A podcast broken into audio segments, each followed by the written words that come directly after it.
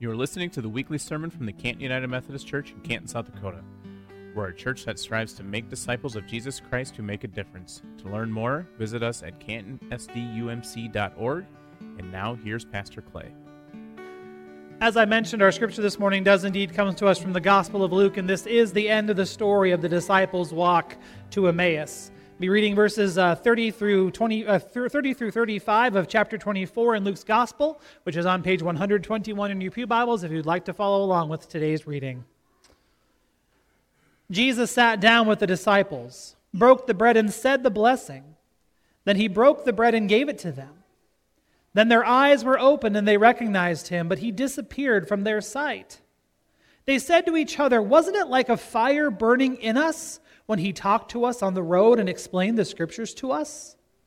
They got up at once and went back to Jerusalem, where they found the other eleven disciples gathered together with the others, and saying, The Lord is risen indeed, he has appeared to Simon. Then two men, the two disciples, explained to them what happened on the road and how they recognized the Lord when he broke the bread. The word of the Lord. Thanks be to God. Would you pray with me? Holy and gracious God, may the words of my mouth and the meditation of all of our hearts be holy and acceptable to you. For you, O God, are our rock, and you are our Redeemer. And we give you thanks for who you are as we say together. Amen.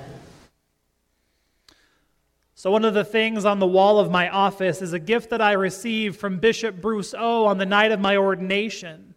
And it's a gift that he gave to every pastor that he ordained during his service to the Dakotas Conference from the years between 2012 and 2020. And the gift that Bishop Ough gave all of us is a list of succession of the office of elders. It's basically a long list of who ordained whom dating all the way from my ordination in June of 2016, all the way back to the ordination of Thomas Coke and Francis Asbury, the ones that were, were ordained by John Wesley at the Christmas conference in 1784. See, Thomas Coke and Francis Asbury were hand selected by John Wesley to organize what became known as the Methodist Episcopal Church, which eventually became known as the United Methodist church in the United States. When Bishop Ough ordained me in 2016, he laid his hands on me just as John Wesley would have laid hands on those former bishops in, in 1784. And when Bishop Ough or when Bishop Ough ordained me in 2016, he used words that had been used by bishops to ordain elders for generations. He prayed this prayer saying, Almighty God, pour upon Clay Michael Lundberg the Holy Spirit for the office and work of an elder in Christ's holy church. And when Bishop Ough did that, when he ordained me, he made me a part of a lineage. I can trace my who ordained whom all the way back from Bishop Ough to Bishop Armstrong and so on and so forth, all the way back to John Wesley. When I was ordained, I was made a part of a group of people who had discerned a particular call to ministry. I became a part of a group that shares a common mission. In the life of the United Methodist Church, it is the work of the elder to administer the sacraments, to be a steward of God's word, to order the life of the church, and give an example of what a life of service can look like. I am an ordained elder, I'm a part of this group. But I'm not naive to the fact that ministry is bigger than one office in the church. Ministry is bigger than just one pastor. Ministry is bigger than one particular denomination.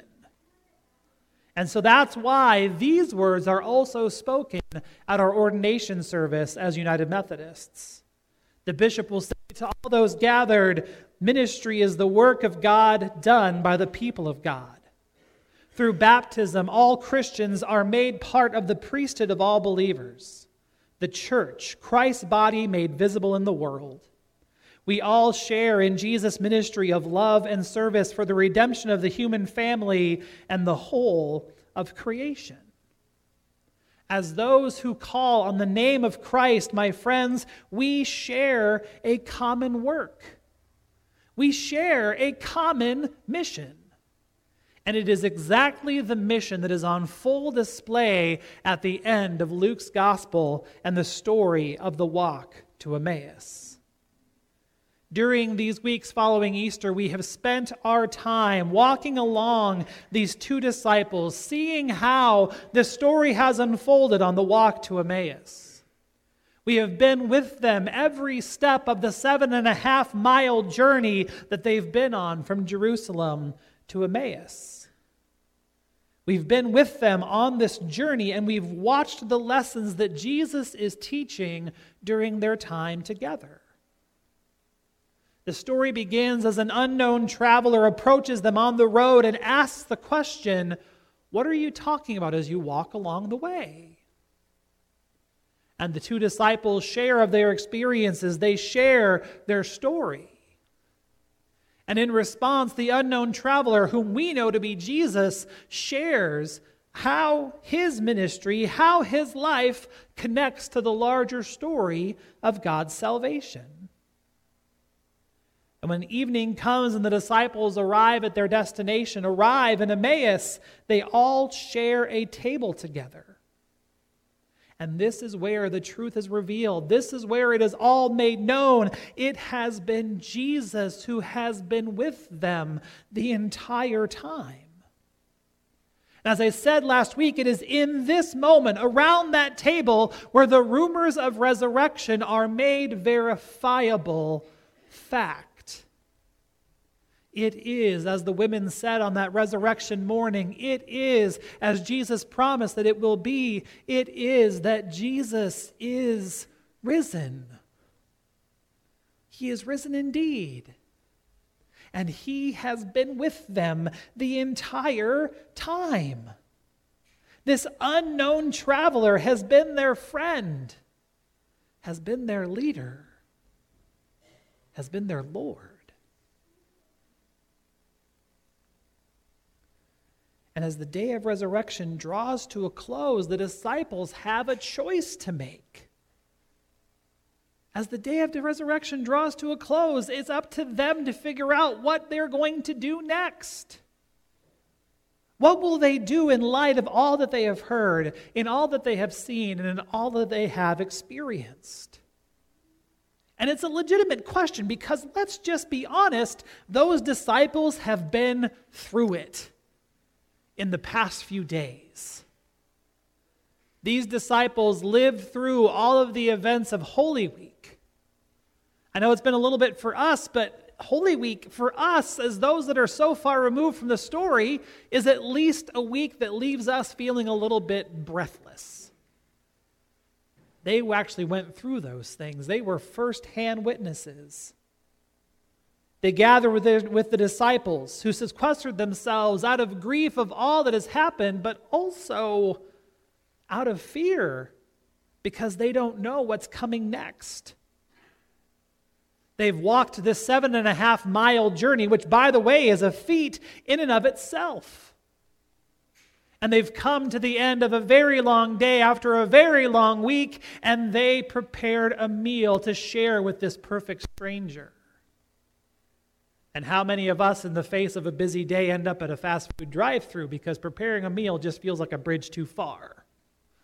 It's a miracle that the Taco John's is right across the street from the church. Sometimes that's not good news. But is it reasonable to assume that the disciples would have rested and waited until the morning? I think it is it's reasonable to assume that those disciples would have taken the time to rest. It's reasonable to assume that the disciples would have taken the time to reevaluate their lives and recalibrate their brains based on the boatload of information that has just been dropped on them.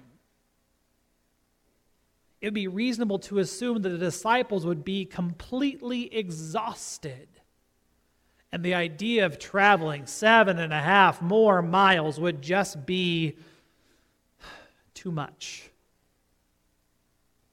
It would all be reasonable, wouldn't it? But the disciples share this common mission. They share this common desire to spread the good news of the truth of the resurrection. And they want more than anything to share that news with the disciples, with the 11 disciples, those that knew Jesus the best, because quite frankly, they were feeling just as bewildered and just as hopeless as they were at the start of the day. And Jesus is going to make it all right. Jesus is going to reveal himself to the disciples. Jesus is going to make himself known to all of us.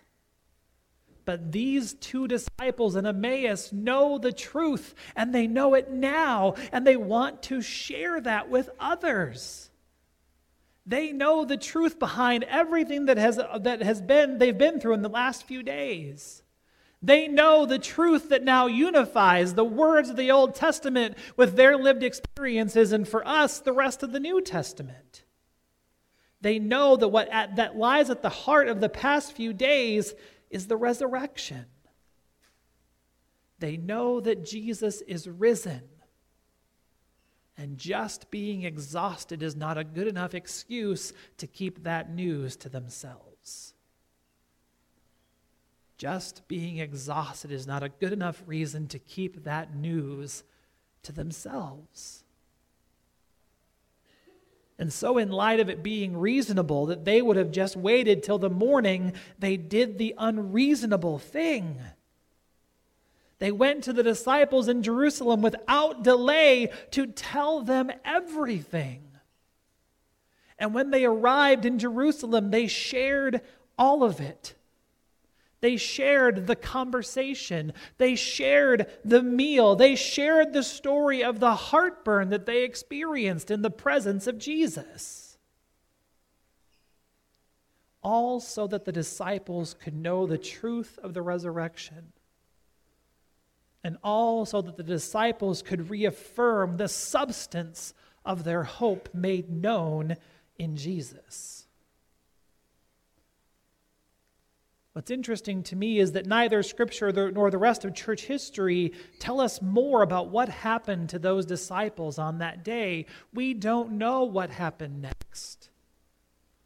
After the story, the Gospel of Luke swings back into the life of Jesus. And then the Gospel of Luke gives way to the book of Acts and it swings to the story of the 11 disciples that knew Jesus best. But what we know from the lives of those 11 disciples is that their lives were never the same. They went on to live lives that were devoted to this shared mission, and they never wavered, and they never logicked their way out of it. They passed on the message of God's love made known in Jesus Christ. They passed on the story. They passed on the power of God's love made known in Jesus Christ. They passed on to the group of the new believers that gathered on the day of Pentecost. They passed the story on to the eventual apostle Paul. They passed the story on to Paul's evangelistic network of Barnabas, Silas, Timothy, and the others through their work and through their ministry, through their devotion to the mission, they shared the good news with Cornelius, a Gentile and a court official of the nation of Ethiopia. They stayed dedicated to the mission and they never looked back. And in the goodness of God, their shared mission made its way to someone who knew you. In the goodness of God, the goodness, the good news of God's love made known in Jesus Christ made its way to a Sunday school class in your hometown. Made its way to someone who told you. Made its way to a church camp, made its way to a confirmation class, made its way to the point where you have come to know the good news too. But the good news comes with a mission. And that mission is to share. That mission is to tell. To tell someone. Anyone. Everyone. the good news of God's love made known in Jesus Christ. So let me ask you this Who do you know that needs good news?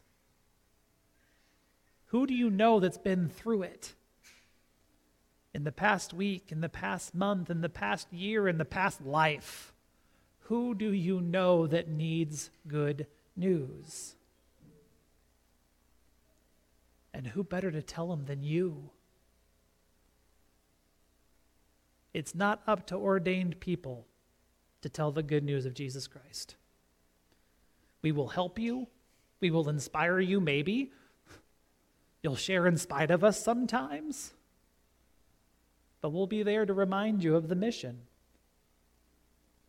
We all have a shared mission. Ministry is the work of God done by the people of God. Through baptism, all Christians are made part of the priesthood of all believers, the church, Christ's body made visible in the world. We all share in the mission and the ministry of Jesus' love and service for the redemption of the human family and the whole of creation. Tell, share. There's good news to tell. Would you pray with me? Risen and reigning Christ, we give you thanks for this day. We give you thanks for the ways that people have moved and worked in our lives, for the ways that you have moved and worked in people's lives to bring about this good news. We give you thanks for the way that you inspired those that have gone before us to share, and for the way that you are currently inspiring us to go forth, to share the good news of your love made known through Jesus. Be with us because it's hard work. Be with us because it's scary work. Be with us because it's important work to live a life in service to you. We will share this good news. Amen. Thanks for listening to this week's sermon from the Canton United Methodist Church. Join us in person or online at 10 o'clock every Sunday morning for worship.